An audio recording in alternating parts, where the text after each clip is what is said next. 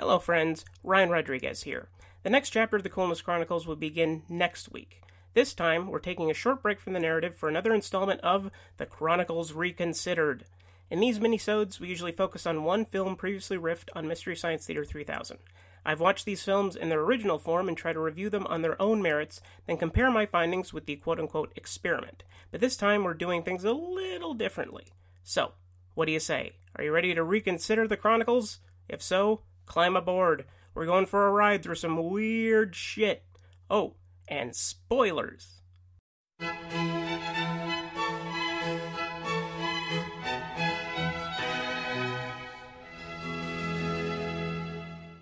There have been numerous films that have the distinction of being frequently referenced on MST3K. I believe The Wizard of Oz has the distinction of holding the top rank, mentioned at least every episode of Joel's tenure on the show and most of Mike's. Goodfellas has also been consistently referenced from seasons 2 through 10, but the one I chose to review for today's episode was one of the first examples of using a film or television title to reference physical movement. Mannix being uttered whenever somebody jumps is another example. What am I referring to? Gymkata. Jim Carter. Gymkata. Oh, wow. Whoa. This movie's making me nostalgic for the film Jim Carter. The Academy of Motion Picture Arts and Sciences declared Out of Africa to be the best film of 1985. Bullshit. Let's talk about the real deserving picture, Gymkata. His name?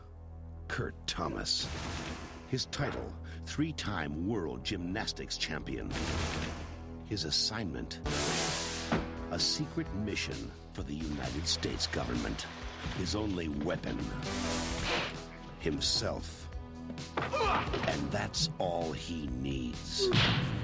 Combine the discipline, the timing, and the power of gymnastics with the explosive force of karate. And a new, all-powerful martial art is born.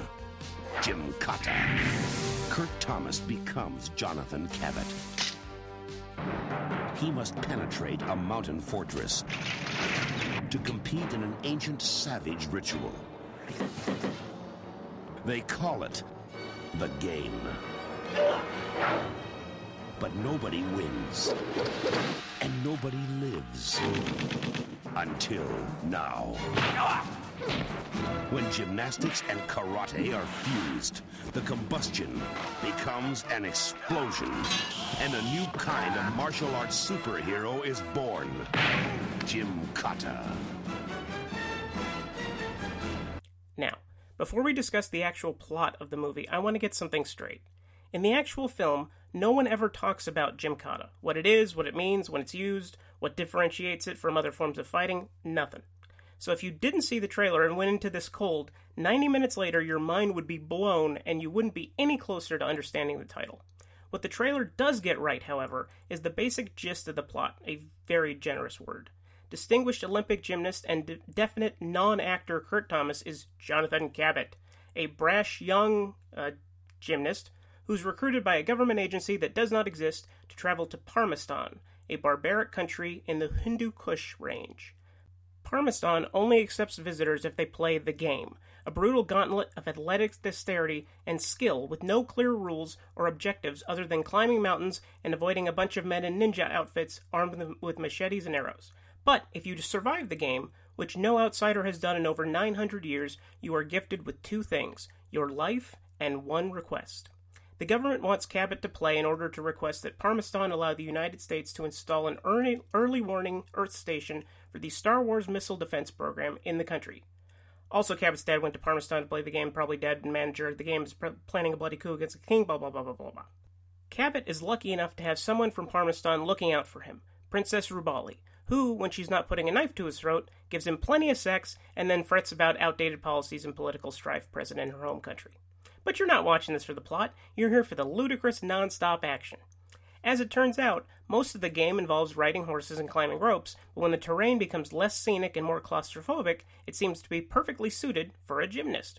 As Cabot finds himself being attacked on all sides in a village full of insane villagers, only to come upon a narrow alley, there's a miraculous parallel bar for him to grab a hold and kick dozens of villagers in the face one by one. When that technique overstays its welcome, an unarmed Cabot runs into a dead end as the crazies descend upon him with sickles, hammers, and pitchforks. But what does he find as the horde begins to overwhelm him? A pommel horse. Not something he manages to use as a makeshift pommel horse, an actual pommel horse. In this moment, it becomes clear what Jim Gymkata is truly about. Not about the fear of nuclear war at the height of the Cold War, or about the westernization of the Eastern world, but about whoosh, and a whole lot of whoosh, whoosh, as evidenced by this beautifully written scene.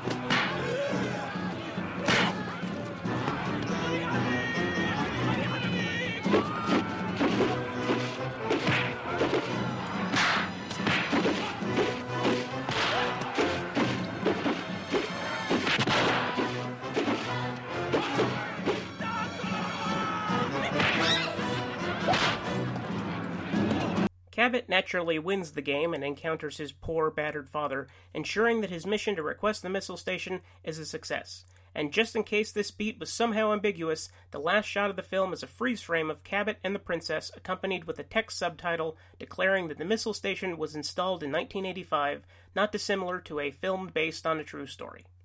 Gymkata was directed by Robert Clouse, probably best known for directing Enter the Dragon, which frankly stunned me when I noticed his name in the credits. This film is so awfully staged and grimy looking that I wouldn't be surprised if, when filming started, Mr. Klaus went out for a smoke break and never came back, forcing the crew to pick a Yugoslavian extra at random and giving them complete control of the production.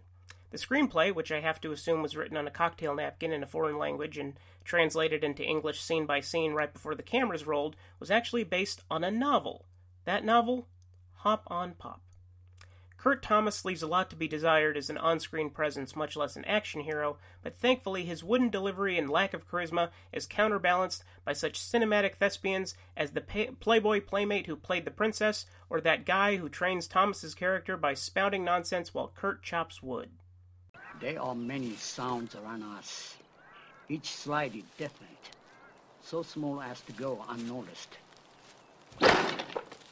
By the person who is unaware. Do not hear the wood split. Hear the only sound of axe cut in air. Read the air itself. It has much say to you. That said, for all of its flaws, Gymkata boasts one of my favorite main themes of the 1980s, and I am not joking. Sure, it's mostly the Super Mario Bros. warp level as filtered through John Williams' circa Jaws, but it's amazing.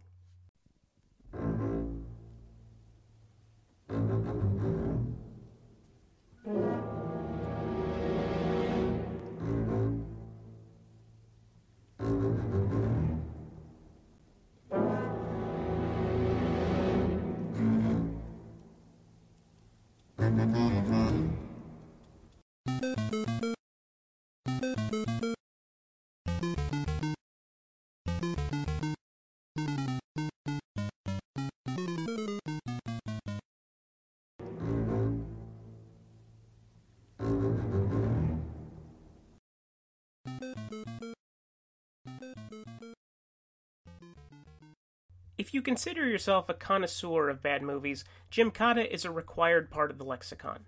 It's so blissfully misguided and endearingly dopey that it can be appreciated on multiple levels. You can enjoy it ironically, or if you're like me, on drugs. That's two whole levels!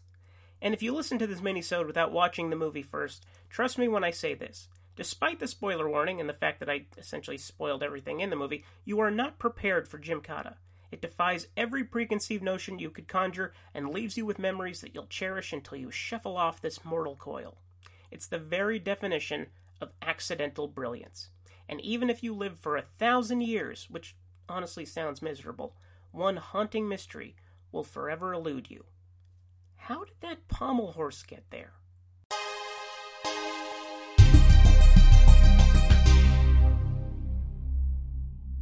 That's all for this week. If you're enjoying these minisodes, tell a friend, share it with a stranger, leave a review on iTunes or Stitcher or Spotify, rate us on whatever source you use, and visit our Facebook page, the links to which are in the show notes for this episode. Every little share and recommendation helps immeasurably. Next week kicks off a brand new chapter of the Coolness Chronicles all about MST3K's sixth season, but we'll be reconsidering things in the months to come. Stay tuned. Until we meet again, friends, remember do what you love, don't be a dick, and, as always, Bitch, please, you've been to space.